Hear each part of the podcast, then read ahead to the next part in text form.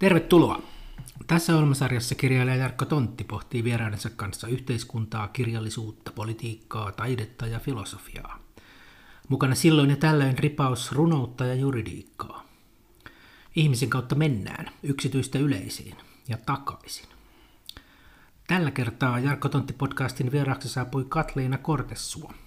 Hän on tietokirjailija ja viestintäasiantuntija. Monen, monen, monen, monen monessa mukana viestinnän ja median karkeloissa. Tervetuloa Katleena. Kiitos Jarkko. Puhumme tänään ennen kaikkea journalismista Katleenan tuoreen kirjan tiimoilta. Kirjan nimi on siis vähän shokeraavasti journalismin kuolema, mitä medialle oikein tapahtui. Mutta ennen kuin päästään siihen päivän pihviin kiinni, niin puhutaan vähän Katleenasta. Miten, miten Katleenasta tuli Katleena? Ja kerro myös minulle, joka en tiedä, että mitä viestintäasiantuntijan arkeen päivään kuuluu, mistä tulee rahat, jolle maksat laskusi? Hyviä kysymyksiä. Joo, siis niin kuin sanoit, mä oon useamman tietokirjan tehnyt, mutta siis tietokirjathan vie mun työaikaa semmoinen 85 pinnaa, ja niistä tulee mun tuloja ehkä viisi pinnaa Joo, tai kymmenen. selvästikin ehkä ymmärtänyt kirjallisen maailman tulonhankinnan haasteet. Kyllä, näin se menee. Että se, mistä sitten taas mun yrityksen rahat tulee, on sitten viestintäkonsultointi. Että mä oon se ihminen, joka sitten kouluttaa ja opettaa, että näin kande ehkä sanoi. Ja ehkä toi... Ei. Niin, nimenomaan just tämä, että ehkä sun ei ihan kannata just noin sanoa tuota telkkarissa.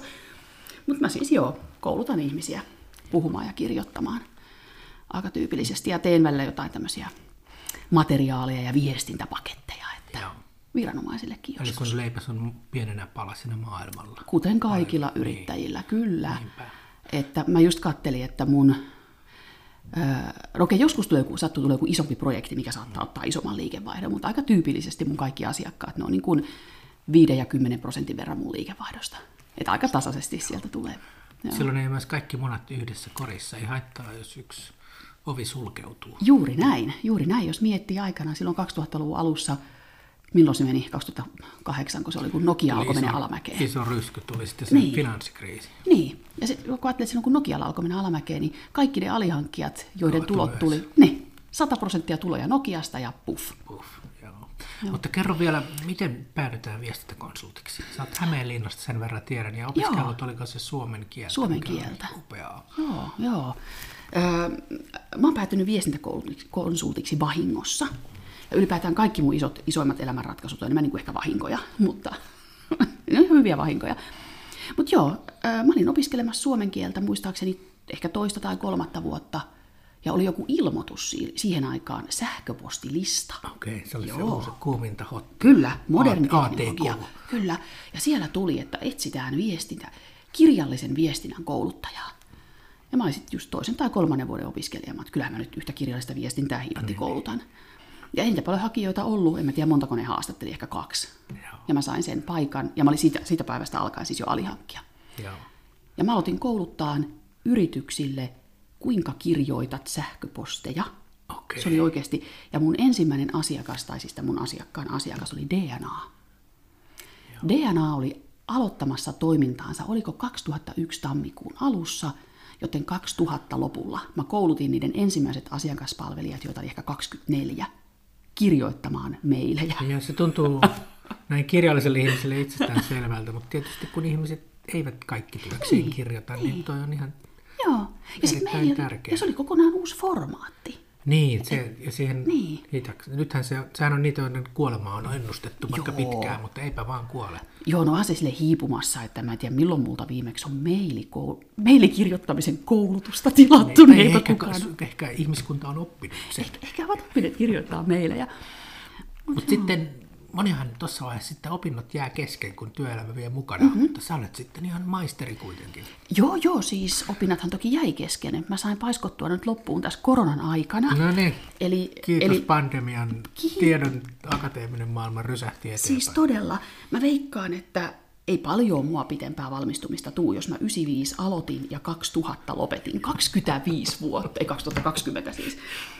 25 vuotta kesti mutta... Et sentään ehtinyt aloittaa kirjoituskoneella tekemään pro gradua ja sitten päättämään. En sentään, mutta esimerkiksi mun kandidaatin työ, ne raukat kaivosen arkistosta, kun se oli just joku tämmöinen paperituloste ja oi kauheata.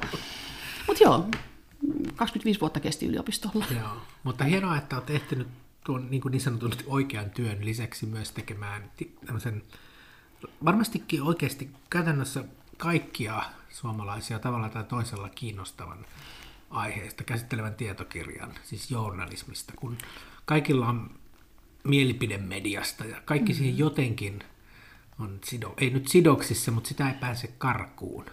Kyllä jokaisella on jokin kosketuspinta mediaan, on Joo. väkisinkin. Joo. Ja, tota, ja sä niinku, toisaalta sä et käytä itsestäsi nimitystä toimittaja journalisti, etkä varmaankaan ole journalistiliiton jäsenkään. En, en, en, eikä mulla ole, mulla on pikkusen ö, aikanaan viestintäopin, mikä se oli, tiedotusoppi, tiedotusopin opintoja, mutta siis eihän mä virallisesti ole siis toimittaja. Niin, mutta sä oot vähän niin kuin mäkin, teet, vähän koskettaa se maailma, kun tekee kolumneja ja niin. ei, no, ei sitä nyt voi välttää, niin. kirjoittava Joo.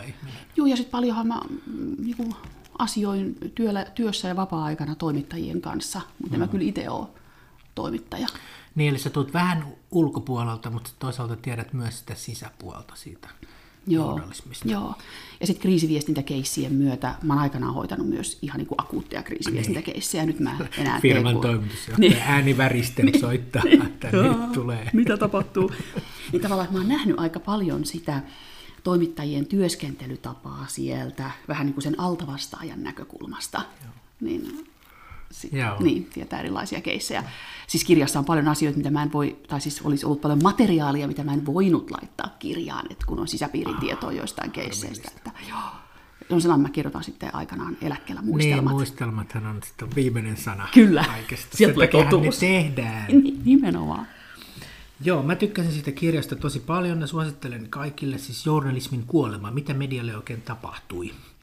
Ja tota, Viime edellisellä kerralla tässä podcastissa meillä oli sosiologi, kriminologian professori Jukka Savolainen, jonka kanssa pohdittiin vähän sellaistakin asiaa, että onko yliopisto rikki vähän kärjistetysti. Mm-hmm. Että se on, se on politisoitunut, siihen mm-hmm. me päädyttiin. Ei kokonaan, ei täysin, mutta semmoinen nytkähdys on.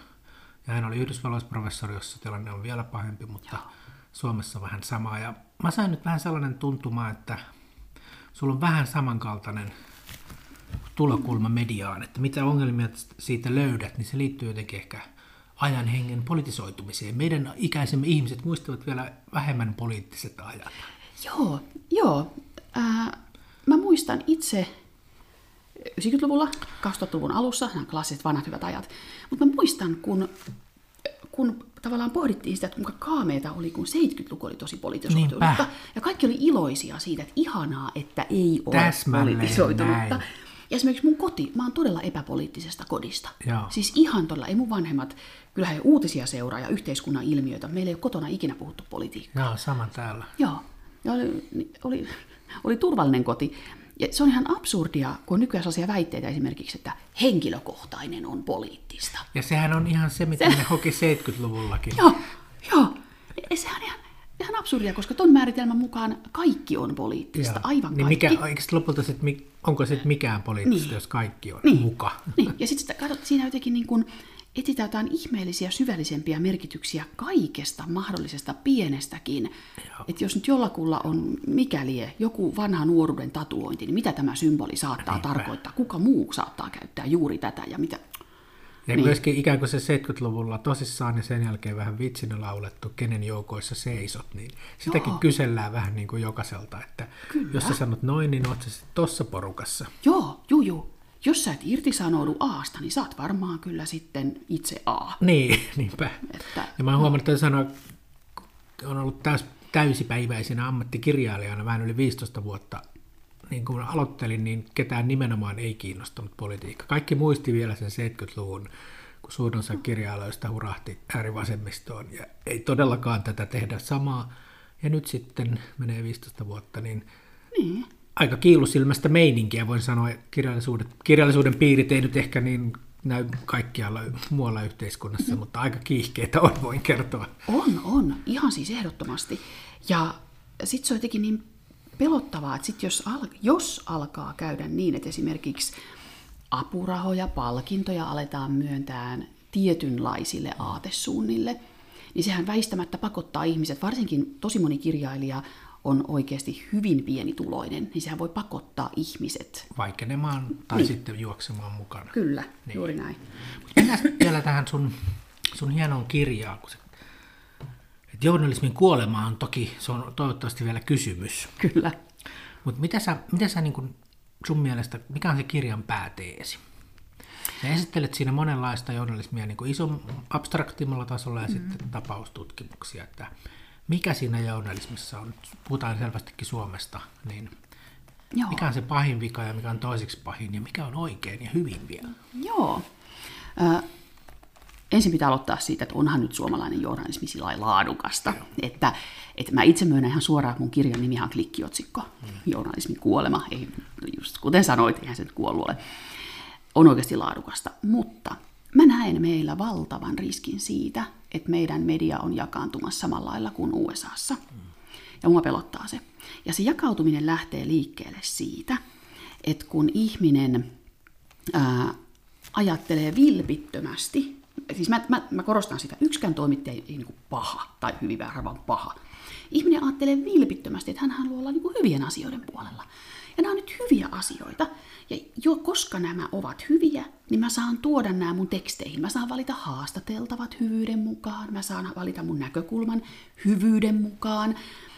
Ja sit unohdetaan se ikävä, asia, ikävä, ikävä tosiasia, että kun, kun ei me kukaan olla niin kuin silleen hyviä. Meissä jokaisessa Everyone on... has a niin, dark side, niin, mutta on myös sit se toinen puoli. Niin, me, meissä jokaisessa on on synkkiä puolia ja se, että kuvittelee, että minä olen hyvä ja juuri minun arvoni ovat hyvät, niin se on tosi pelottava maailma, koska silloinhan väistämättä seuraa se, että tuo toinen on paha.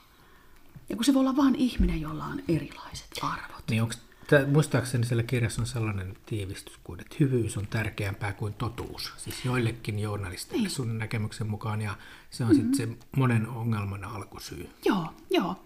Se on, se on just näin. Ja tavallaan siinä on siis se ongelma, että kyllä mä uskon, että me kaikki ajatellaan, että moni, tietyt asiat on hyviä asioita. Monet on vaikka tasa-arvo, hyvä asia. Tuskin kukaan Suomessa on sillä, että mm, tasa-arvo... Mutta mitä se tarkalleen ottaen niin. juuri jossakin tapauksessa tarkoittaa, niin, niin ei olekaan sitten niin helppoa niin. sanoa. Mitkä on ne keinot? Että onko se sitten tasa-arvoista, että jos mulla on vaikka, kuvitellaan, että mulla on kaksoset, mulla olisi tyttö ja poika, ja ne on tosi hyviä jossain asiassa X, ja sitten ne hakee, sattumat hakevat samaa duunia, ja se tyttö saa sen duunin sen takia, kun on naiskiintiö, ja se toinen jää ulkopuolelle. Niin mä en pidä Onko se tasa-arvon mukaista vai niin, vastasta? Niin. Et mun, mielestä se ei ole, mun mielestä esimerkiksi vaikka kiintiöt eivät ole tasa-arvon keino. Niin. Vaikka tasa-arvo on hyvä asia, tietenkin. Joo. Ja onko tässä nyt vähän kyse mm. myös siitä, mitä kun olen itse juuri julkaissut esseekirjan tarkoituksista ja keinoista, että on tullut myös semmoinen tarkoitus pyhittää keinot niin kuin täysin havaittavissa. Mennä et, et kun Joo. olemme oikealla, historian oikealla voittavalla puolella, niin sitten voidaan Kyllä. käyttää sit voidaan keinoja, esim... joita ehkä itsekään hyväksyisi. Joo. Et pyritään esimerkiksi vaikka saamaan ihmiseltä lähteen työpaikka alta, mm. tai pyritään, että ihminen äh, niin, irtisanotaan jostain, erotetaan jostain järjestöstä. Pyritään vaikuttaa siihen, että ihminen olisi hiljaa. Pyritään tukahduttamaan ihminen. Ja vain sen takia, koska mulla on oikeus, kun mä oon hyvä. Jos me on nyt päästy jotenkin yhteisymmärrykseen siitä, että elämme ylipolitisoitunutta aikaa, mm-hmm. ja se vähän kaikki liittyy tähän, niin pystytkö nyt tässä ulkomuistista sanomaan vähän niin kuin esimerkkejä, miten, miten journalismi olisi niin kuin muuttunut ja minkälaista kun nyt tehdään ja ei ennen ehkä tehty, ainakaan näin paljon. Mm. Joo, äh, tässä on tietenkin se ongelma. Mä myönnän, että mulla on hirveän lyhyt perspektiivi, koska jos mä olisin esimerkiksi seurannut tiiviisti uutisia vaikkapa 90-luvulta asti, olisi isompi perspektiivi. Niin se olisi mutta... aikaa, kun paperihensari ei mahtunut tää, niin kuin postiluukusta, niin. se oli niin paksu. Nimenomaan, ja keittiön pöydästä meni puolet paperihesariin. Joo, meidän perheessä tilattiin. Hesaria ja Hämeen Sanomia. Mä en oikein lukenut niitä. Että mä oon alkanut uutisaddiktiksi, ja mä myönnän, että mä oon vähän politiikka-addikti. Mä myönnän, mä pikku, mä kiehtoo seurata politiikkaa. Niin mulla on aika lyhyt perspektiivi. Mutta kyllähän tässä muunkin sanotaan 15 vuoden perspektiivissä, nyt sanotaan 7, 10 vuoden ajan näkyy ihan selkeästi sitä, että esimerkiksi ää, haastateltavia valitaan tosi en tiedä, ehkä politisoidusti, painotetusti, miten se halutaan sanoa. Tarkoitushakuisesti. Niin. Tiedetään, mitä toi tyyppi niin. on mieltä. Ja... Niin. Koska esimerkiksi onhan meillä vaikka tutkija, tutkimuskentässä, jos nyt mietitään vaikkapa, otetaan tämmöisiä klassia, vaikka, vaikka valtion talouden teemoja, sosiaalitukien teemoja, tällaisia asioita, niin kyllähän me löydetään yliopistotason tutkijoita, jotka on erimielisiä. Mutta jos me valitaan aina ne, jotka on mm. toimittajan kanssa samaa mieltä, niin kyllähän lehden lukijakunnalle tulee sellainen käsitys, että oi tutkijatkin aattelee näin. Mutta kun ei se ole tutkijat. Ja on niin, kuin, on niin eri asia olla yhteiskuntatieteilijä kuin vaikka lääketieteen tutkija. Joo. Että on, tiede ei ole missään noin vaan takaa objektiivista tietoa, mutta tulkinnanvaraa on yhteiskuntatieteessä tietysti paljon enemmän. Kyllä, ja humanistisissa tieteissä paljon enemmän niin. tulkinnanvaraa. Anekdoottina kerrottakoon, että kun mä nyt tein sitten se mun graduni vihdoin paiskoin kasaan ja puuttuvat opintopisteet silloin äh, loppuvuodesta 2020, niin mä huomasin esimerkiksi, että opetuskirjallisuus oli muuttunut täysin. Aha. Eli esimerkiksi oli tullut, mulla oli nimistön tutkimus, paikanimitutkimus oli aikanaan mun suuntautumisvaihtoehto, niin sehän oli siis myös politisoitunut se paikanimitutkimus. Hyvänen aika. Eli aineistona oli esimerkiksi sellaisia tekstejä Uuden-Seelannin kadun nimistä, koska ne olivat valkoista valkoista ylivaltaa, joo, joo koska Uuden-Seelannin kadun nimistä puuttuivat alkuperäisasukkaiden sanat ja termit. Ja niin kadun siis tätä tutkittiin oli, suomen kielessä? Tätä tutkittiin suomen kielessä, suomen kielen laitoksella luettiin, ja siitä piti tehdä joku analyysi. Ja mä mietin sitten, kun mä luin sitä, että ei saakeli. Ja sitten mä ajattelin, että no, että nyt, että nyt mun tarvii valmistua. Sieltä loppuu siis aikaraja oli tulos vastaan. Tuommoista paikasta tuommoista loppuu happi, jos niin kuin kaikki on noin politisoitunut. Joo, kyllä se aika hurjaa. Mutta mä tein ihan kauhean esseen. Mä sain sitä viisi pistettä, 5 kautta 5. Mä tein semmoisen esseen, että, että mä analysoin Hämeenlinnan kaupungin paikan nimiä silleen nopeasti. Just. Ja mä analysoin just sillä lailla, että näkökulmani on toki valkoisen, heteronormatiivisen, keskiluokkaisen kaupunkilaisen näkökulma. Tiedostan etuoikeuteni. Mutta siitä vähän syyllisyyttä, Kyllä, kyllä. Mä, mä vedin koko sillä liturgialla. Ja mä sain täydet pisteet. Musta on ihan kauheata. Joo, siis onko nyt niin, että ne marksilaisajan 78-luvun kokeneet professorit on jo jäänyt eläkkeelle, että, että samat virheet toistetaan, kun silloinhan gradut oli semmoisia, että dialektisen materialismin rautaisten lakien mukaan niin kuin vallankumous sillä ja, ja hämmentyneenä seuraan, kun mä oon sen verran nuori, että en mä sitä aikaa muista, mutta Joo. tiedän sen. Ja kun lukee 70-luvun tutkimusta yhteiskuntatieteessä, niin onhan se ihan naurettavaa. Että katsotaanko tämän ajan maailmaa sitten muutaman vuosikymmenen päästä, kun tämä toivottavasti on ohi, niin kuin, että mm-hmm. mitä niille tapahtui. Joo, joo, todella pelottavaa. Ja sitten siinä on se ongelma, että kun jos kaikki tiede tehdään vain tulkinnan kautta, mm. niin ikään kuin se on nykyään sallittu tutkimuskehikko, että minä tulkitsen. Ja esimerkiksi minua kiinnostaa, kun elokuvatutkimuksessa on tulkittu vaikka tämmöinen mieskatse, man gaze, Joo. millä kuvataan sitten vaikka jotain naispuolista elokuvan hahmoa. Se on vaan tulkittu, että tämä on man gaze ja sitten tämä on kauheata, kun sitä naista kuvataan enemmän tai jotenkin näin. Mutta mehän voitaisiin myös esittää semmoinen tulkinta, että miksi juuri nainen saa enemmän kuva-aikaa. Siis tavallaan, että miksi juuri naisen tunteita ja kasvoja kuvataan. Miksi juuri naisen vaatetus on tärkeä. Onko nainen sinä liian tärkeä? Mutta siis me halutaan tulkita tämmöinen näkökulma yhtäkkiä, että se onkin man gaze, se onkin jotain pahaa. Aivan. No tästä päästään yhden sun kirjan kiinnostavaan lukuun, mm-hmm. eli, eli feminismiin, josta mm-hmm. minulla, kuten monella, on monenlaisia mielipiteitä, mutta tosiasia on, että en uskalla niitä sanoa ääneen, koska olen mies, enkin vielä keski-ikäinen, ja se olisi että olen lähtökohtaisesti väärässä ja pahis. Kyllä. Ja jotain on, mä sanoisin, että yhteiskunnallisessa keskustelussa silloin vialla, jos ihminen joutuu tällaisia asioita miettimään, että kun mä oon tällainen, niin mä en voi sanoa Kyllä, mitään. Kyllä, olen väärä sanomaan. Ja Joo. siihenhän se on mennyt, tuossa tosiaan puhuttiin Jukka Savolaisen kanssa Yhdysvalloista, niin siellä on asioita, joista, joista musta professori voi puhua, mutta valkoinen ei. Kyllä. Ja silloin on rikki. Silloin on. on. Silloin on, juuri näin. Ja tota, se oli kiinnostavaa, mitä kirjoitit, miten feminismi, joka lähtökohtaisesti yhdenvertaisuuden puolustamisena mm-hmm. lähtökohtaisesti suhtaudun myönteisesti siihen. Joo, joo. Mutta kun to, niin kuin paholainen ja Jumala ovat aina yksityiskohdissa, niin oleellistahan on se, miten se sitten käytännössä, mm-hmm. mitä sillä tehdään ja mitä sillä mm-hmm. ei tehdä. Ja mäkin olin siinä uskossa, enkä tiennyt, että tuli tärkeää uutta tietoa tästä kirjasta, että kun mäkin jotenkin törmäsin johonkin tutkimukseen, johon sä varmaan viittasit, mm-hmm. että naiset on aliedustettuina mediassa. Mm-hmm. Ja näin, näin, näin paljon löytyy tosi objektiivisilta näyttäviä tilastoja, mutta sitten kun aina kun tilastoihinkin perehtyy tarkkaan, niin tulkinnan varaa löytyykin, mm-hmm. että se olikin uutismedia, jossa oli esimerkiksi naisten lehdet kokonaan ei ollut mukana Joo, siinä. joo. Tämä oli mulle ihan, että mitä, miten voidaan sitten tuosta repiä isoja otsikoita, kun Joo. sehän on valtavan vaikutusvaltainen media Kyllä. ja satoja tuhansia lukijoita ja tekevät Joo. politiikkaa myös, haastattelevat hyvin kiltisti mun mielestä, luen paljon naisten lehtiä, niin Joo, poliitikkoja. joo, juuri näin. Siis tämä on minusta erinomainen esimerkki siinä.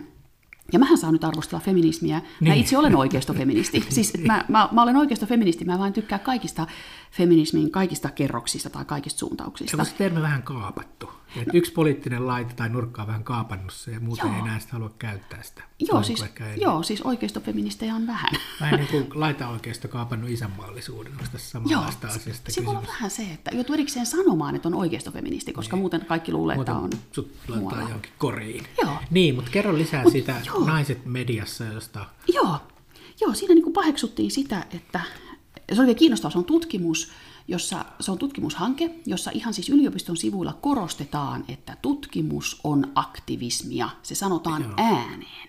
Joo. Sanotaan ääneen, että tutkimus on aktivismia, tai tämä tutkimus on aktivismia.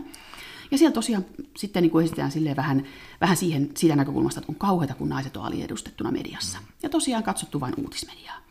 No jos me laajennetaan skooppia naisten lehtiin, niin naisten lehdissähän on aina nainen kannessa. Joo. Joskus on on siellä nainen ehkä ja mies. joskus ollut yksi sadasta. mä muistan. tein Sehän heti huomaa tuolla kaupan kassalla, Joo. Ja eikä se mies ole ikinä yksin. Siinä on joskus tällainen äiti ja poika tai Joo, aviopari. niin onkin. Mutta mies ei ole ikinä yksin, ja mulle sanoi siis naistenlehtien päätoimittajat, että ei voi. Jos se laittaa miehen kanteen, niin sitä numeroa ei osteta. Okei, siis sitä ei osteta, se ei myy, ei sitä pysty joo. tekemään. Sen takia esimerkiksi Ilta-Sanomien ja Iltalehtien viikonloppunumeroissa aina nainen kannessa. Ja niin mun on hirveän vaikea kuvitella, että meidän yhteiskunta on jotenkin misogyyninen. Jos lehti ei myy, jos siinä on kannessa mies, ja lehti myy, jos on kannessa nainen. Ei se mun kuulosta misogyyniseltä. Ja sitten just tämä, mitä sanoit, naisten lehtijulkisuus on tosi ymmärtävää, se Sillä on on noustu kilttiä. politiikkaan. Kyllä. Ja tiputtu sieltä myös tietysti, On. ja julkisuudesta muutenkin, mutta se on vaikutusvaltainen media. On. Ja jos sitä ei sitten tutkimuksessa ota huomioon, niin jotain on Joo. kyllä tutkimuksia vielä. Kyllä, se on täysin. Ja toki se on kansainvälinen tutkimus, mikä keskittyy vain uutismediaan, mutta siitä pitäisi sanoa ääneen ja hyvin voimakkaasti, että tämä on tosi niukka otos, jos vain uutismediasta puhutaan. Joo. Mä olin, tää kirja vapautti minut niin kuin väärästä Joo. tietoisuudesta, jos 70-luvun termejä. Hyvä kuulla. Mä olin siinä uskossa, että asia on just näin. Ja, Joo. Joo, ja useinhan asiat, mihin tahansa asiaan, kun menee yksityiskohtiin, niin ei enää ole hyviksiä ja pahiksia, vaan on aika monenlaista ja niin. harmaata. Ja Juuri näin, juuri näin. Tämmöinenkin ajatus mulle tullut mieleen myöskin taas, että koko ajan mulle rakentuu mielessä, tuo yliopistomaailma on syntynyt mm-hmm. aktivistinen suuntaus, että totuus ei enää kiinnosta, vaan, mm-hmm. Vaan maailman muuttaminen sellaiseksi kuin haluttaisiin. Ja sehän voi usein tarkoittaa se sitä, että ikään kuin yritetään vaikuttaa lopputuloksiin, kun pitäisi vaikuttaa syihin. Niin, Että, että jos niin kun Kyllä. joku ryhmä nyt sitten vaikka on aliedustettuna jossain, niin tehdään siitä kun paremmin Joo. edustettu riippuvana, onko se nyt sitten ihan perusteltua. Että jos on jossakin ammatissa hirveän vähän jotakin sukupuolta, mm-hmm. niin ei vaikuteta niihin syihin, vaan, Joo. vaan niin kuin lopputuloksiin suoraan. joo. Ja sitten tämä, kiinnostava, jos miettii, mistä se on kysymys, niin se on aina kysymys siitä, että katsotaan joitain, esimerkiksi vaikka johtoryhmiä, hallituspaikkoja, täällä on liian vähän naisia. Se on aina se, tai katsotaan vaikka sairaanhoitajia, pienipalkkaisia, että voi kauheata, kun täällä on paljon naisia. Mutta yksikään ihminen ei ole, ei ole huolestunut siitä, että lääkärikunnasta on miehiä ihan murtoosa. Miten saadaan enemmän miehiä Ja se on lääkäriksi? nopea muutos. Se on tosi nopea muutos. Joo. Sitä ei tapahdu missään. Tai yksikään ihminen ei ole huolestunut siitä, että asfalttityöntekijöissä on tosi vähän naisia. Rekkakuskeissa on tosi vähän naisia. Pitäisikö meidän saada enemmän naisia rekkakuskeihin ja Tai asfalttityöntekijöihin? pitäisikö saada enemmän naisia vankilaan, kun siellä on niin paljon miehiä? Joo, totta. Ja asunnottomiksi. Meillä on hirveän vähän asunnottomiksi Ja- naisia. Ja to, näin sanot, mulla on erityiskiinnostus näin juristina edellisessä elämässäni ollut niin rikoksia käsittelevään journalismiin. Ja kyllä sieltä mun nähdäkseni koko ajan unohtuu se pääasia, että miehet on rikosten uhreina mm. niin kuin ihan ylivoimaisesti edustettuna. Tietysti myös tekijöinä, mutta Joo. se usein tuleva narratiivihan on väkivaltainen mies naisten kimpussa vaikkapa hakkaajana. Ja tätähän mm. tapahtuu, mutta oikeasti suurin osa on, että väkivaltainen mies toisen miehen kimpussa. Kyllä. Joo, se oli hauska uutinen Se oli siis se, kun mä perkasin sen yhden, oliko se naisjärjestöjen keskusliiton tiedote, joka meni medioissa sukkana läpi. Mä perkasin tuossa kirjassa sen. Ja siinä yksi argumentti oli se, he siis halusivat kertoa, kuinka naisilla on kamalaa. Ja sitten se oli tämmöinen, että Suomessa väkivaltaisten kuolemien toiseksi yleisin uhri on nainen. Niin mikähän se yleisin sitten on? mikähän se yleisin sitten on? Et kyllähän se menee niin, että keskimäärin ottaen tyypillinen rikos on se, että mies varastaa mieheltä, mies hakkaa miehen, mies tappaa miehen. Tässä on se pitkään vaara, jos mä, mitä sanoit ja mitä luin kirjastasi, niin siinä ikään kuin hyvä asia vähän niin kuin sössitään. Että jos, jos tasa-arvon edistäminen ei tapahdukaan reilusti ja avoimesti kaikkia tasa-arvo-ongelmiin puuttuen, mm. niin uskottavuushan siinä menee. Ja sitten syntyy sellaista ei noihin ole luottaminen silloinkin, kun ne on oikealla asialla edessä. Joo, joo. Tämä on siinä, että, että minusta on todella pelottavaa, jos media lähtee vieraannuttamaan niitä ihmisiä, joilla on eri arvomaailma.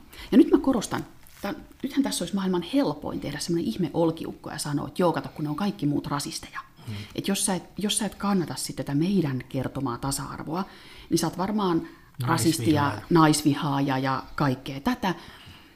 Ja sitten argumentti on se, että no eihän sitä, eihän sitä arvomaailmaa kuulukaan puolustaa. Hmm. Mä olin just pari viikkoa sitten yhdessä keskustelutilaisuudessa, missä mä yritin selittää sitä, että kun Ylen pitää edustaa tasapuolisesti kaikkea suomalaista arvomaailmaa. Kaikki suomalaiset maksaa niin, niin yleläisten palkat. Niin, se on yhteistä verovaroista tehty. Niin välittömästi toinen keskustelija sanoi, että mutta eihän nyt mitään ihmisoikeuksien vastasta tarvitse niin, tehdä. Niin, ja sitten siitä... ihmisoikeudet on aika tulkinnanvarainen juttu, kun on. ne on usein ristiriidassa keskenään. On. Ja sitten nimenomaan, ja sitten se, että eihän mä nyt ollut tarkoittamassa sitä, että Ylen pitäisi tehdä juttuja siitä, että väkivalta on hyvä juttu, ei tietenkään. Mutta mut siis alkaen siitä, että mä itsehän olen hirveän liberaali, mutta mulla on konservatiivikavereita. Ja mä monesti sanon, että mä oon, mä oon konservatiivikuiskaaja. Aika lailla samanlaiset fiilikset täytyy joo, sanoa. Joo, joo. Ja mä oon muuten huomannut semmoinen, että liberaalejahan Suomessa ongelma on meille liberaaleilla se, että meillä ei oikein puoluetta. Ei, kun Suomen joo. puoluekentässä ei ole liberaalidemokraattista puoluetta. Ei ole, ei ole. Tosi liberaalipuoluehan nyt on tehnyt kuuleva. Niin, mutta eduskunnassa. Se on pieni. Ei ole eduskunnassa. Minä muistan pieni. vielä ajan, kun oli kaikista niin. loppuun Tuulikki Ukkola eikö ollut? Tuulikki Ukkola oli totta. Kansanedustajana, joo. kyllä.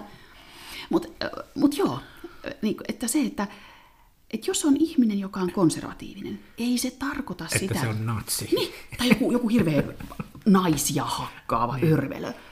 Konservatiivi on vain tyyppi, joka miettii sille, että hetkinen, mietitään hetken aikaa, kanneeko tätä muutosta tehdä. Niin. Jos vanha systeemi toimii, niin mietitään, mitä haittoja tämä muutos tuo tullessaan. Mm, Koska jokaisella muutoksella me tavoitellaan, tavoitellaan hyviä asioita, mm. mutta tuleeko jokin haitta mukana? Siis alkaen... Konservatiivi ei kiellä niin. muutosta, mutta se haluaa sen tapahtuvan ehkä hitaammin, niin, näin. Niin, ja pohdiskele, että onko tämä nyt niin kuin hyvä muutos. Ja siis pieni harkinta meille kaikille hyväksi. Mä itse aina mietin, mä itse aina yritän jotenkin hahmottaa asiaa sillä lailla, että kun jokaisessa muutoksessa, jos me tuodaan jotain hyvää muutoksella, sen mukana tulee jotain pahaa.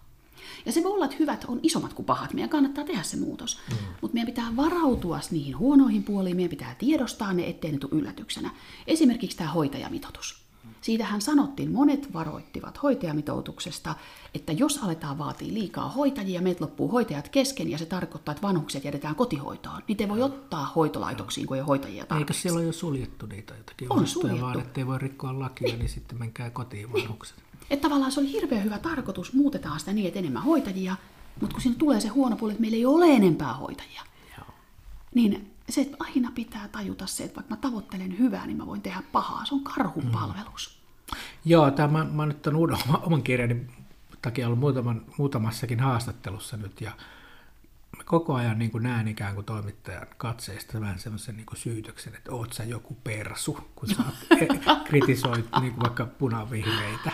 Ja se, että sellainen, niin kuin, tällainen niin kuin, tämä on se niin kuin pelikenttä on tällainen. Joo, joo. Että se niin kuin leijuu semmoinen riski. Ja mun kohdalla, niin siis se on ihan absurdi oletus, mutta, mutta siihen törmää ei vaan somekuutelussa, vaan kyllä ihan niin kuin oikeassakin maailmassa ja oikeassakin journalistisessa tilanteessa, ikään kuin sun on oltava jossakin leirissä. Ja, ja, ja sitten jos sanot jotain, olet jonkun leirin, jonkun tyypin kanssa jostakin asiasta samaa mieltä, niin sitten sä humpsaadat heti sinne. Kyllä, Joko sä oot kaikesta tässä porukassa ja kaikesta Joo. tässä. Joo. Ja se on todella kummallinen niin kuin käsitys maailmasta ja ihmisestä ja on. yhteiskunnasta. Ihan absurdia. Juu, sellainen siis, että, että jos sä kritisoit hyviä, niin silloin sä oot paha. Joo, ja se, niin. se sanotetaan vielä tällä lailla. Käytännössä. Että joo, niin se on, se on Ja nyt ei puhuta mun mielestä mistään niin kuin anonyymistä somehuutelusta. Mä oon nähnyt tämän tyyppistä argumentointia ja retoriikkaa siis niin kuin, tuolta niin kuin professoreilta. Joo, joo, joo, ihan täysin.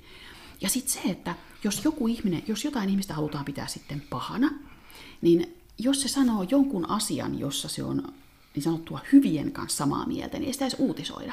Ei se niin kuin, Se on se lähtökohta niin, oletus. niin, niin, ei, se on niin kuin sille, että, että ja se ei ole kiinnostavaa, koska jos se on paha, niin ei koskaan haluta tuoda monimuotoisuutta pahuuteen. Ei voida sanoa, että hei, täällä on hyviä pointteja. Ei, vaan se on paha. Joo. Ei voida. Ja sitten taas, jos joku on hyvien puolella ja se tekee jotain pahaa, niin se lopulta ei olekaan mitään pahaa. Ei kerrota sitä pahuudesta, koska hyvän pitää olla raikas hyvä ja pyhä hyvä.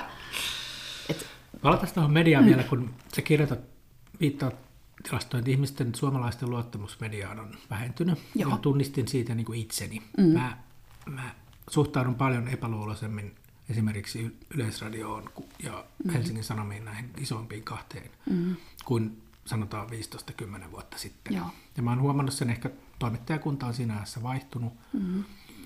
Ja mä varoituksena vaan, jos media ihmiset tämän kuuntelevat, että mun ratkaisu on ollut se, että mä olen esimerkiksi lopettanut Helsingin Sanomien tilauksen, luen välillä ilmasta netistä, Yleä mm. aika vähän, ja mä oon siirtynyt lukemaan uutiseni ulkomailta. Mm. Suurin osa maailman tapahtumista löytyy kansainvälisiä mm. uutistoimistoja, kaikilla on siellä ehkä joku bias, eli vinouma, mutta mm. se on ihan toinen kuin Suomessa. Ja Joo. se on ollut mun ratkaisu, enkä varmaan ole ainoa. Ja mm-hmm. sitten se kaikkein ikävin ratkaisu on, että sitten, sitten ihmiset kyynistyy täysin ja ovat esimerkiksi alttiita jollekin vieraiden valtojen informaation vaikuttamiselle. joo, joo, ja sitten mennään kaiken maailman valemedian pariin. Niin, joka on siis tietoista joo. Se on sitten se ihan ääripää. Joo, Ja sitten toinen asia mun nähdäkseni, mikä olisi ehkä syytä tajuta siellä isoissa medioissa, jota jotkut kutsuvat jo englanniksi legacy mediaksi, mm. siis tämmöinen perinnemuseo, joka on vaistumassa se, missä me ollaan nyt juuri. Mm. Teknologia on mahdollistanut yksittäisten ihmisten niin kuin mediasisältöjen tekemisen, jota juuri nyt teemme, podcastia. Ja kun mietin omaa podcast-kuuntelemistani, mikä on aika paljon mm-hmm. koko ajan, niin ei mulla, en mä huomaa mitään eroa, kun mä kuuntelen yksittäisen niin kuin fiksun ihmisen tekemää mediasisältöä verrattuna Joo. kallilla vero- tai tilausmaksuilla ylläpidetyn Ylen tai Hesarin podcasteja. Että se on ihan, näin. laatua löytyy kyllä. Kyllä, joo, joo. Jos on äh, asiantunteva ihminen, joka osaa, osaisi jotenkin muotoilla ajatuksensa lähtökohtaisesti, kalusto on nykyään aika halpaa, sullakin on tässä pöydällä hyvännäköinen mikrofoni, niin, niin sitä pystyy tekemään. Et minkä takia ihmiset Ihmiset on jatkaisivat? äänestänyt myös jaloillaan sitten. Että, Niin. että kun hava- havahtuu siihen, että on tietynlaista vinoumaa, jota ei edes myönnetä. Joo. Ja sehän nyt tiedetään, me ol- ollut tässä varon pelkäät sitä, että Suomessa käy niin kuin Yhdysvalloissa, että Joo. me menee täysin Se on puoluepolitiikan pelko. mukaan. Joo. Sehän on Suomessa aina esitetään, kuinka se on se kauhea Fox News. Ja onhan mm. se selkeästi aika on. erikoislaatusta välillä, mutta, mutta sielläkin on sellaista perusuutisvirtaa, Mm. missä ei ole mitään politiikkaa. Mutta se, mikä mun mielestä Suomessa jää sanomatta, että onhan se nyt CNN ja New York Times selkeästi niin kuin demokraattien äänen kannattajia. On. Että jos ihminen saa uutisensa New York Timesista, niin pelkästään, niin se olisi vähän kuin Suomen uutiset lukisi vaan kansanuutisista. Joo, joo.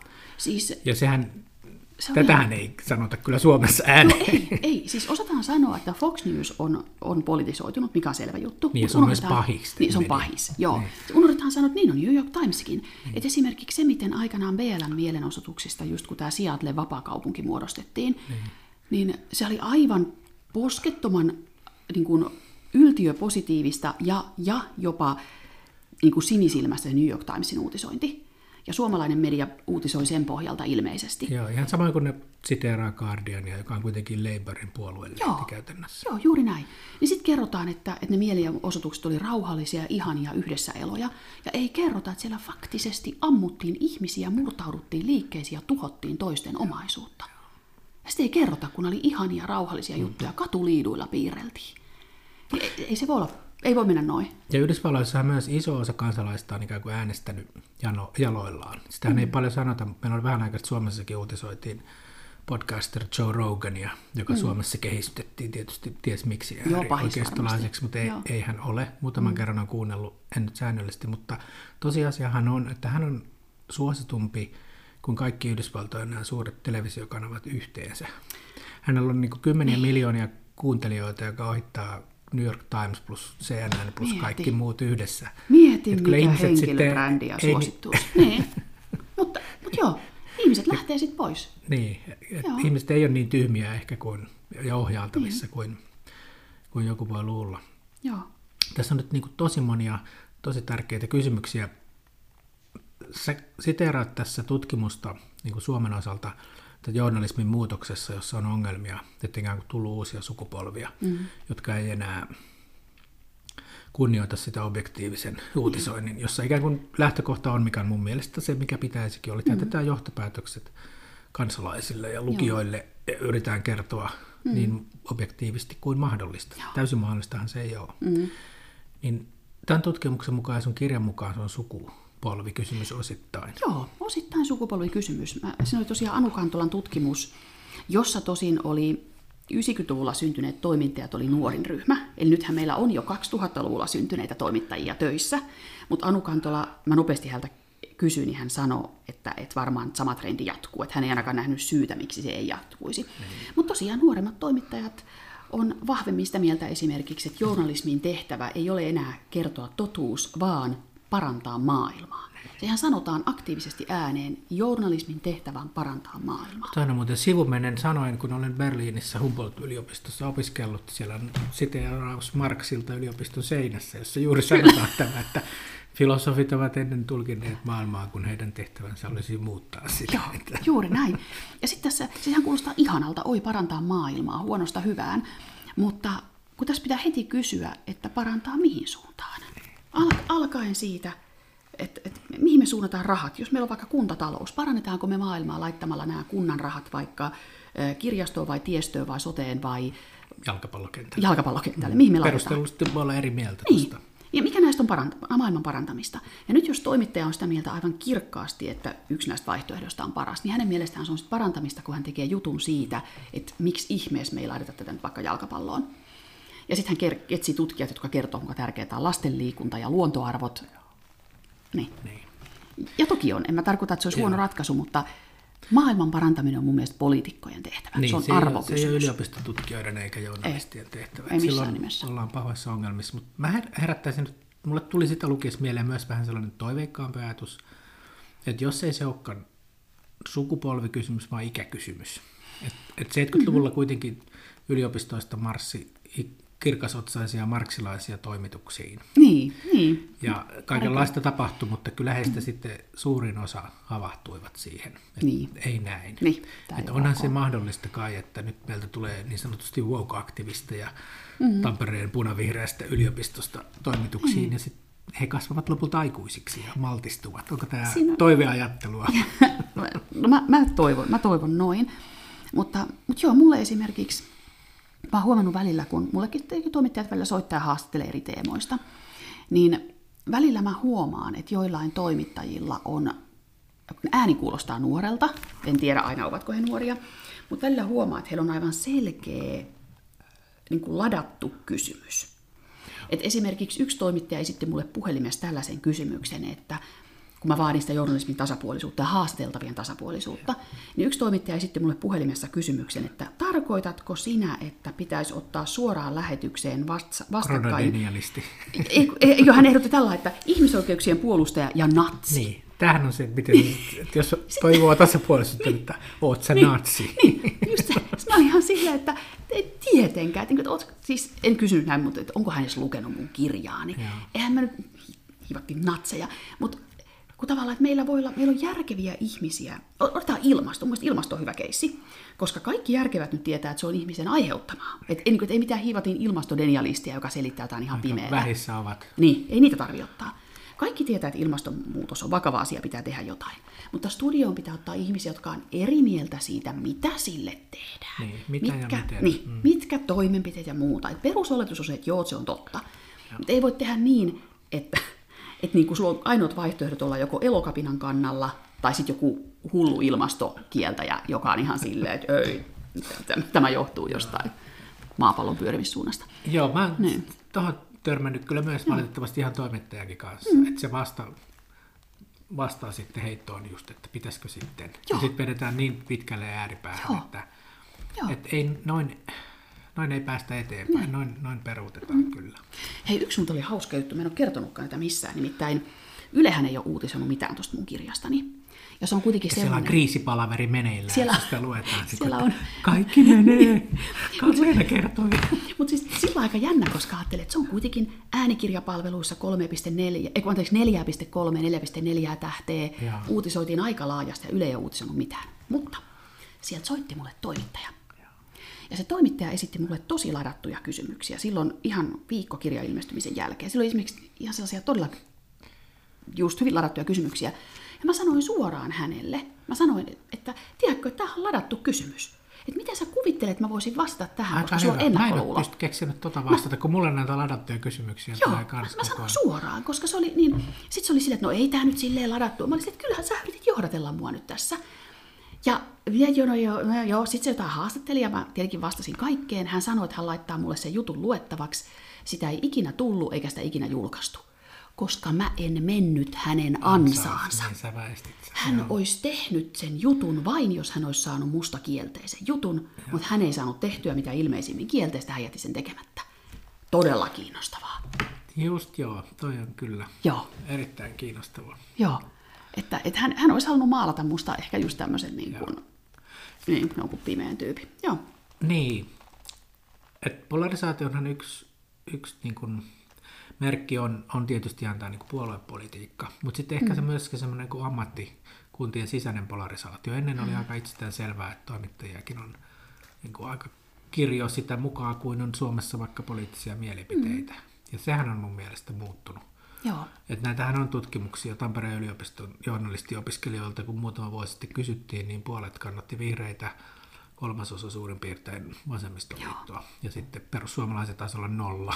Joo. Ja mehän niin kuin, vaikka ne oli opiskelijoita, toki ihminen aikuistuessaan muuttaa ehkä mieltään, mm-hmm. mutta kyllä ton Joo. vinouman mä näen joka päivä melkein Joo. Helsingin Sanomissa ja Ylessä. Sitten ehkä ne mediat, joita mä en paljon seuraa maakunnassa, ehkä tamperelaisena entisenä vähän aamulehteä luen, niin ehkä vähemmän. Joo. Mutta se on kyllä ennen kaikkea tietysti Ylen ongelma, kun sen pitäisi olla ihan kaikkien suomalaisten. Niin, just tämä. Hesarilla on täysoikeus olla, jos he haluavat olla liberaali, ympäristötietoinen, vasemmalle kalleella oleva kaupunkilaislehti. Se on ok, se vaan pitää sanoa. Niin silloin pitää vain tietää, että niin. miksi silloin minä lopetan niin kuin lopetin niin. Helsingin Sanomien tilaamisen. Niin, se pitää sanoa ääneen, että me ollaan tällainen. Mutta sitten just Yle ei voi olla, ei missään nimessä. Ja onhan meillä esimerkiksi, jos mä mietin jotenkin talouspoliittisesti oikealla olevat toimittajat, niin mä luulen, että he menee sitten noihin talouslehtiin. Ne on kauppalehdessä, siellä niin. on muutama, niin. mu, muutama harva sitten on. Et näinhän no. ei, tämä ei ole hyvä asia. Ei ole tämä ei ole hyvä asia. Musta olisi niin mahtavaa, että toimituksiin oikein varta vasten palkattaa sillä että, että niin. Niinhän se käytet, että olisi pitänyt olla persukuiskaa ja joo, tällaista joo, persukuiskaa mä taisin sanoa. Et siis Yleensä se, varsinkin niitä pitäisi olla, ehkä se Hesariskin olisi ihan hyvä. Joo, että tavallaan me kuultaisiin toista arvomaailmaa, minkä takia joku aattelee niin sillä kuin se aattelee. Ja mun mielestä toimitusten pitäisi tehdä ihan sisäinen, ei julkinen, mutta siis anonyymi poliittisten mielipiteiden kysely, ja se pitää tajuta, että jos meidän toimituksessa on 80 pinnaa vasemmalla ja liberaaleja, mm. niin se tarkoittaa, että meillä on iso aukko oikeistokonservatiiveissa, ja me ei tavoiteta niitä mm. lukijoita. Sivumennen sanoen, mä, en, mä oon joskus käyttänyt, mutta en enää käytä tätä yhdysvaltalaista liberaalia, kun puhutaan Suomen punavihreistä, mm. kun eihän he oikeasti ole liberaaleja. Niin. Tämä on, joo, siis tämähän on ylipäätään liberaali-konservatiivi, niin se on niin kuin, mm, enemmän pitäisi olla niin kuin, äh, ylipäätään niin kuin muutosorientoitunut ja konservatiivi. Mä oon käyttänyt niin sellaista erottelua kuin kollektivistiset puolueet ja sitten yksilökeskeiset puolueet. Joo, toi on. Et sekä laita oikeisto että laita vasemmisto ja punavihreät hän on kollektivistisia. Kyllä, kyllä. Heille ihminen on ennen kaikkea jonkun identiteettiryhmän kyllä, jäsen, ryhmän vaikka edustaja. seksuaalisuus Juuri tai kansallismielisyys. Ja sitten liberaali traditio taas nimenomaan painottaa, että me olemme yksilöitä. Kyllä, juuri näin. Ja, ja on ollut niin. aika, jolloin esimerkiksi vihreät oli aika liberaali puolue, mutta nyt mm. se on mm. aika aika nimenomaan ei. E, Puhumattakaan siitä per, peruskysymyksestä, että liberaalin poliittisen filosofian ytimessä on aina ollut sananvapauden puolustaminen Joo, sieltä, kun se on syntynyt. Ja nythän nämä niin sanotut vasemman laidan liberaalit kyllä eivät todellakaan puolusta sananvapautta, vaan haluavat siihen, haluavat siihen nimenomaan Joo. lisää rajoituksia. Joo, he ovat arvottaneet ihmisoikeudet tiettyyn järjestykseen ja heidän näkökulmastaan sananvapaus on oikeuksista alin. Ja mä itse pidän sitä ihan todella merkityksellisenä oikeutena, koska se estää meiltä diktatuuria. Ja tämä on myös valtava muutos. Mä olen ollut sananvapausjärjestöissä niin kuin 15 vuotta mukana. Ja kun mä aloitin, todella iso osa oli yksi, yksimielisyys Joo. sananvapauden puolustamista. Sitten Joo. menee muutama vuosi, se yhtäkkiä onkin sellainen, että jos joku puolustaa sananvapautta, niin alkaa jo kulmakarvat kohoileen. Taas Joo. se, oletko äärioikeistolainen. Joo. Ja sitten tulee heti niin tämä, shokeraava että... muutos. Joo, ja sitten heti tämä se, että ei se kaikkea suojaa. niin, että tar- ja... tarkoitat sä, että ihan mitä tahansa voi niin. sanoa. Ja hyvänen aika, mitä tässä oikein tapahtui? Siis Joo. muutama vuosi. Joo, ja sitten kun ajattelee, että Suomessa niin tota, Ainahan sananvapaudella on tietyt rajat. Ja tällä hetkellä, mikä on meidän lainsäädännössä, on aika hyvät. Meillä on kunnianloukkaus. Okei, mun mielestä esimerkiksi äh, uskonnon halventaminen on vähän turha rajoitus sananvapauteen. Se, se, se olisi se on vähän turha. Päästään mun lempiaiheeseen, mutta Joo. mä oon kyllä tuosta kunnianloukkauksesta eri mieltä, kun asuin mm-hmm. Britanniassa vuoden, niin vaan muistuttaa, että siellähän nimenomaan journalistit muutama vuosi sitten mm-hmm. ajoi läpi pitkällä pitkällä lobbauksella kunnianloukkauslainsäädännön lieventämisen. Se on, Joo. Eli siellä, että voi edes nostaa kunnianloukkauskannetta, pitää olla aiheutunut sille kohteelle serious harm, vakavaa Joo. vahinkoa. Joo. Mutta Suomessa se on edelleen sellainen oikeasti mielensä pahoittamispykälä, niin. loukkaavalla. Siinä sekin. Niin. Mut se, ja miksi Suomessa voisi olla näin? Miksi journalistit Suomessa kannata mm. tätä? Esimerkiksi Johanna Vehkoan tapausta ei olisi tullut ollenkaan. Niin, niin koska se olisi laillista sanoa. Mutta mun nähdäkseni, Joo. kun journalistitkin nykyään ei oikein enää uskalla puolustaa sananvapautta, ettei heitä luulla olevan jossakin nurkassa. Joo, joo. joo. joo ja sitten heti niin oletetaan se, että kauheaa, että oletko hyväksymässä jonkun, kannatatko niin. ihmisten kiusaamista. Kannatat sä vihapuhetta ja Joo. sitä koulukiusaaminen on tullut myös usein, että kannatat sä koulukiusaamista. Joo, Joo. Joo, ei kyllä, niin kuin, minusta on tosi pelottavaa, jos meille tulisi lakiin jotain maalittamista tai vihapuhepykäliä. Ne on niin absurdeja, niin, tai siis tarkoitan ää, no, Juristi sanoo, että ne on tulki, niin tulkinnanvaraisia, niin. että sitten meillä Joo. luoputetaan huomattavan paljon valtaa muutamalle virkamiehelle Kyllä. ja tuomarille. Juuri näin. Se vetää ne rajat, Juuri koska näin. ne on niin tulkinnanvaraisia. Ja toihan on sellainen laki, laki, että jos meillä olisi presidenttinä Putin, niin hän on syöt aivan mahtava laki. Niin. Kielletäänpä vihapuhe ja maalittaminen. Pistetäänkö Niinpä. 15 vuoden vankeusrangaistukset? Koska, si- niin. Joo, että tässä erikoislaatuisia asioita kyllä, kyllä tapahtunut. Joo. Mitä sitten yksi, mikä mä huomannut usein, nimenomaan me vähän jo puhuttiin tästä, tämä asiantuntijoiden valinta. Mm-hmm. Et, et se on kyllä mä ymmärrän toisaalta kirjeinen toimittaja. On mm-hmm. tietylle tyypille soitettu ja sieltä tulee hyviä mm-hmm. näiviä vastauksia, mutta Joo. onhan se nyt melkoista, jos niin kuin puoluepoliittisesti sitoutuneita toimijoita haastatellaan neutraaleina asiantuntijoina. Joo.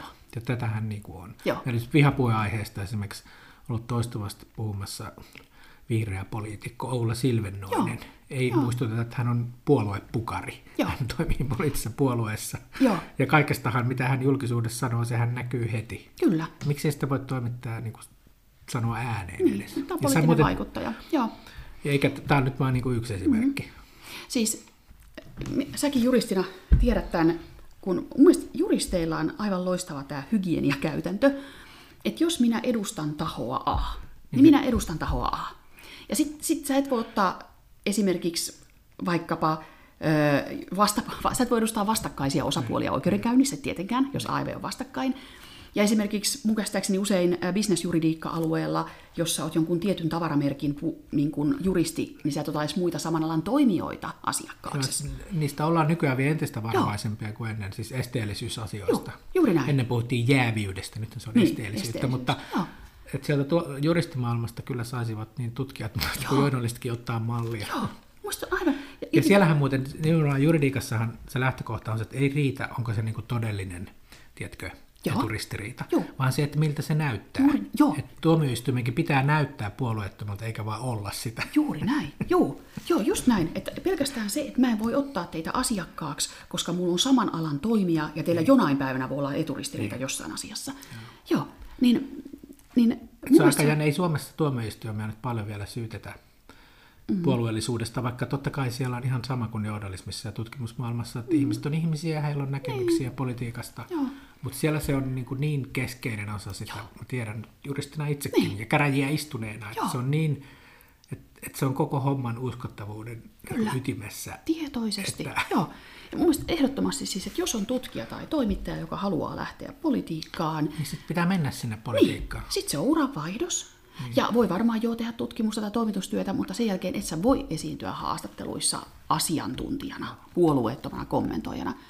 Ja se on ihan väärin, ja siksi toikseen journalistilta se on väärin haastatella poliitikkoa ja esittää se tutkijana, koska se poliitikko saa ihan kipeätä julkisuutta. Että sehän lisää äänimäärää.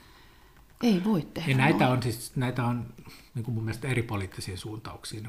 Eikö sitä voisi niin kuin mainita, Joo. että on ollut puolueen X ehdolla kyllä, toimii, kyllä. jos se tiedetään. Pitää ehdottomasti. Mulla oli tuossa kirjassa keissi, missä oli tehty artikkeli, josta Yle, Yle Kajaani, Yle Kainu oli tehnyt paheksuvan artikkeli jostain ikivanhasta Kajaanin muraaleista. Mutta siinä oli just haasteltu kahta ihmistä, jotka paheksui Kajaanin seinämaalauksia. Niin. Kajaanilaisten ääni tuli sieltä, kansan niin, syvät rivit. Kyllä, ja toinen oli feministinen taiteilija ja toinen oli vihreiden entinen, oliko kuntavaaliehdokas. Niin, ja sieltä tuli vankka niin, mielipide vankka, muraaleista. Niin, kauheat muraalit. Ja kun ajattelee, että mitä se olisi haasteltu kajanilaista kaivinkonekuskia ja persua. Niinpä. Mutta ei, Niinpä. ei. No mä oon nyt monta kertaa tässä nyt puhuttu. Mun mielestä mm. se on todellinen, sitä ei sanota ääneen, tämä niin isojen medioiden punavihervinouma. Mm. Mutta entä sitten toiseen suuntaan? Onko mm. se nyt niin kuin, että kauppalehti, kauppalehti mm. ei ota huomioon niin kuin vasemmistolaisia näkemyksiä? Onko se, onko se näin? Mä luen sitä aika harvakselta. Joo, se on ihan selvä juttu, että talouslehdet on ikään kuin jos mä nyt sanottaisin tämän vasemmistolaisen näkökulmasta, mä sanoisin, että kauppalliset lehdet tai talouslehdet on kapitalismin niin, puolella. Niin. Ihan selvästi. Mutta se siinä onkin, että mun mielestä on ok olla jonkun asian puolella, kun se kerrotaan ääneen. Me mm. tiedetään, että se on talouslehti. Sen takia mäkin muuten sivumennen sanoen mielelläni luen puoluelehtiä, kun Joo. mä tiedän, mitä mä saan. Just näin. Ja Kaikkien siis, puolueiden lehtiä luen siis. Joo. Ja siis esimerkiksi JSN saa tosi vähän kanteluita puoluelehdistä, koska kaikki tietää, että demokraatti ja verkkouutiset kirjoittaa niin. samasta asiasta eri tavalla. Se on fine. Että, että, että, siis on täysin ok, että nostetaan jonkun värinen lippu pystyyn ja tehdään sen pohjalta Joo, uutisia. se silti voi olla ihan oikeaa kunnon journalismia. Ei siellä Joo. silti vedetä niin kuin, faktoja sileäksi. Juuri näin. Juuri näin. Sitten se on tietty näkökulmaero. Ja just valitaan painottuneet haastateltavat, sekin on ok. Mutta esimerkiksi Yle ei saa tehdä sitä missään nimessä, ja Hesarin taas pitäisi sanoa, että olemme vasemmalle kallellaan olevan äh, tämmöisen ympäristötietoisen kaupunkilaisen asialla. Niin. Se on ihan ok. Niin, se, sehän ihmisiä häiritsee, mm. jos väitetään olevan puolueettomia, mutta ei olla. Niin, just näin. Ja sen takia just, ei se, sekä kukaan kritisoi, että naisten lehden kannessa on naisia. Siis se on kaikille ok. Kukaan ei ole Niin, tai tekniikan maailman kannessa on autoja. Niin, niin koska... Me, Shocking news, breaking joo, news. Me, me yllätyttäisiin, jos tekniikan maailman kannessa olisi Miss Suomi. Me oltaisiin ihan silleen, mitä hiivattia niin, nyt tapahtuu. Niin, luomuviljelijä oraanpellon keskellä. Kyllä, just näin. Maaseudun tulevaisuus, näin. Ja just maakuntalehdet, mä haastattelin Hämeen Sanomien päätoimittaja Tuulia Viitasta tuohon kirjaan, niin hän kyllä oli silleen, että tietenkin maakuntalehti on maakunnan asialla, ja me kaikki tiedetään sen. Niin. Se olisi tosi outoa, jos Hämeen Sanomat puolustaisi sellaista pääratahanketta, joka menee Tampereelta Helsinkiin ja kiertää Hämeen. Se, niin, se olisi tosi omituista. Mutta mut ihmisen pitää tietää, mitä hän saa. Se on, se on tuote tää, tää Jos mietitään tässä nyt lopuksi vielä niin kuin, mm-hmm. huono ja hyvä skenaario suomalaisen median kannalta. Joo. Mikä on se huono tie ja mikä on, mikä on tie pelastukseen sun mielestä? Joo, huono tie on nimenomaan se, että itsekritiikki puuttuu. Että kuvitellaan vaan, että, että, niin kuin, että esimerkiksi Maria Petterssonin ainoa journalismikritiikki on usein, tämä on hauska, mä Maria Petterssonin kanssa ollut monessa debatissa ja ollaan taas menossa Helsingin kirjamessulle. Hän on aivan todella skarppi tyyppi, hyvä tyyppi. Maria Pettersson sanoo, että jo, se on hänen journalismikritiikkiänsä, että kauheata, kun on toimittajia liian vähän. Toimittajia supistetaan, toimituksia supistetaan siis ja palkataan vähän ja se, se vaikuttaa laatuun. Mutta kyllähän medialla pitää olla itsekritiikkiä myös jutun sisältöihin. Mm. Siis siihen, että, että ollaanko me oikeasti tajuttu, minkälainen on Suomi. Vai ollaanko me tajuttu vaan, minkälainen on tämä kupla tässä kaupungissa, mm. keskustassa, minun lattekahviloitteni. Mä niin selkeästi, mun pitäisi kuulua siihen kuplaan, mutta mä tietoisesti olen lähtenyt sieltä täällä niin. kruununhakalainen samettikenkä runoilija. Joo, joo, joo, sun pitäisi ehdottomasti kuulua. Ja mä taas nyt on tämmöinen hämeenlinnalainen pikkukaupungin tyttö, niin mä en tajua aina tämmöisiä kaupunkilaisten kommervenkkejä. tuossa pitkän sillan toisella puolella rytmibaarissa aika iso osa Suomen mediasta kokoontuu Juuri näin. kertomaan, Mä- mikä on tärkeää Niin, mä oon mikä aika ulkona siitä. Et, et joo, se huono tie on se, että media ei yhä, yhä pysty itsekritiikkiin ja yhä väitetään, että joo, me tehdään neutraalia juttuja. Varsinkin Ylen kohdalla on iso riski se, että Yle ei tajua, että se ei enää edusta koko kansaa. Se on Onko se pitkällä tähtäimellä riski, että sit joskus tulee sellainen hallitus, että supistaa rajusti Yleä, kun tämä No varmasti ongelma tulee. alkaa ärsyttää niin suurta osaa Tietenkin tulee. suomalaisista? Se on ihan selvä juttu, että tulee. Muuten Britanniassa nimen sivumennen sanoenhan konservatiivihallitus on kovaa vauhtia tekemässä sitä. Niin, BBCtä myi väntää. sieltä yhden kanavan ja Joo. aikovat muistaakseni tehdä niin, että ei ole enää rangaistusta siitä, jos ei maksa noita Niin. TV-lupamaksuja. Joo, just näin. Et, et, et se pitää olla, Ylen pitää olla sellainen, että kaikki puolueet allekirjoittaa sen, kaikkia puoli, puolueita välillä ketuttaa se uutisointi. Mut, hmm. niin. Mut joo, mutta sitten se hyvä tie. Niin mä lähtisin siitä, että jokaisen median pitää valita jompikumpi. Joko niin, että lippu salkoon, me ollaan näiden asioiden puolella, hmm. Tai sitten se, että tietosta tietosta työtä. Tämä on niin neutraalia kamaa kuin mahdollista. Esimerkiksi aina kun tilataan terävä kolumni joltakulta, niin tilataan kaksi terävää kolumnistia eri puolelta ja julkaistaan ne rinnakkain. Toi on hyvä idea. Et, et, niinku, et, et saa mielipiteitä olla, mutta pitää niinku pystyä sanomaan ihmisille, että mielipiteitä on monia. Että ei ole vain yhtä hyvää mielipidettä ja muita huonoja. Et ne on ne kaksi vaihtoehtoa. Sä näet siis toivoa vielä. Kyllä mä näen toivoa. Ja Mäkin meillä, voisin palata suomalaisen median käyttäjäksi enemmän, kun mä luen nyt uutisen maailmalta. ja meillä on onneksi meillä on vahvoja maakuntalehtiä, joissa On vähän toisenlaista niin. kuin tuolla rytmipaarissa. niin, nimenomaan. Ja iltapäivälehdetkin on mun mielestä mainettaan parempia ihan Mä ehdottomasti. näin nyt Suomessa ihan toista kuin saksalaiset tai britti. On, niin on. Ei meillä Sania, mitä näitä on Joo, Saksassa. ei meillä ole mitään sellaisia sensaatioroskalehtiä. Joo. Joo. Eli päätämmekö siihen, että Katlina antaa toivoa pelastuksen tielle voi Kyllä, lähteä. kyllä. Journalismi voidaan vielä elvyttää. Hienoa, mahtavaa. Kiitos Katleena Kortes. Kiitos Jarkko. thank you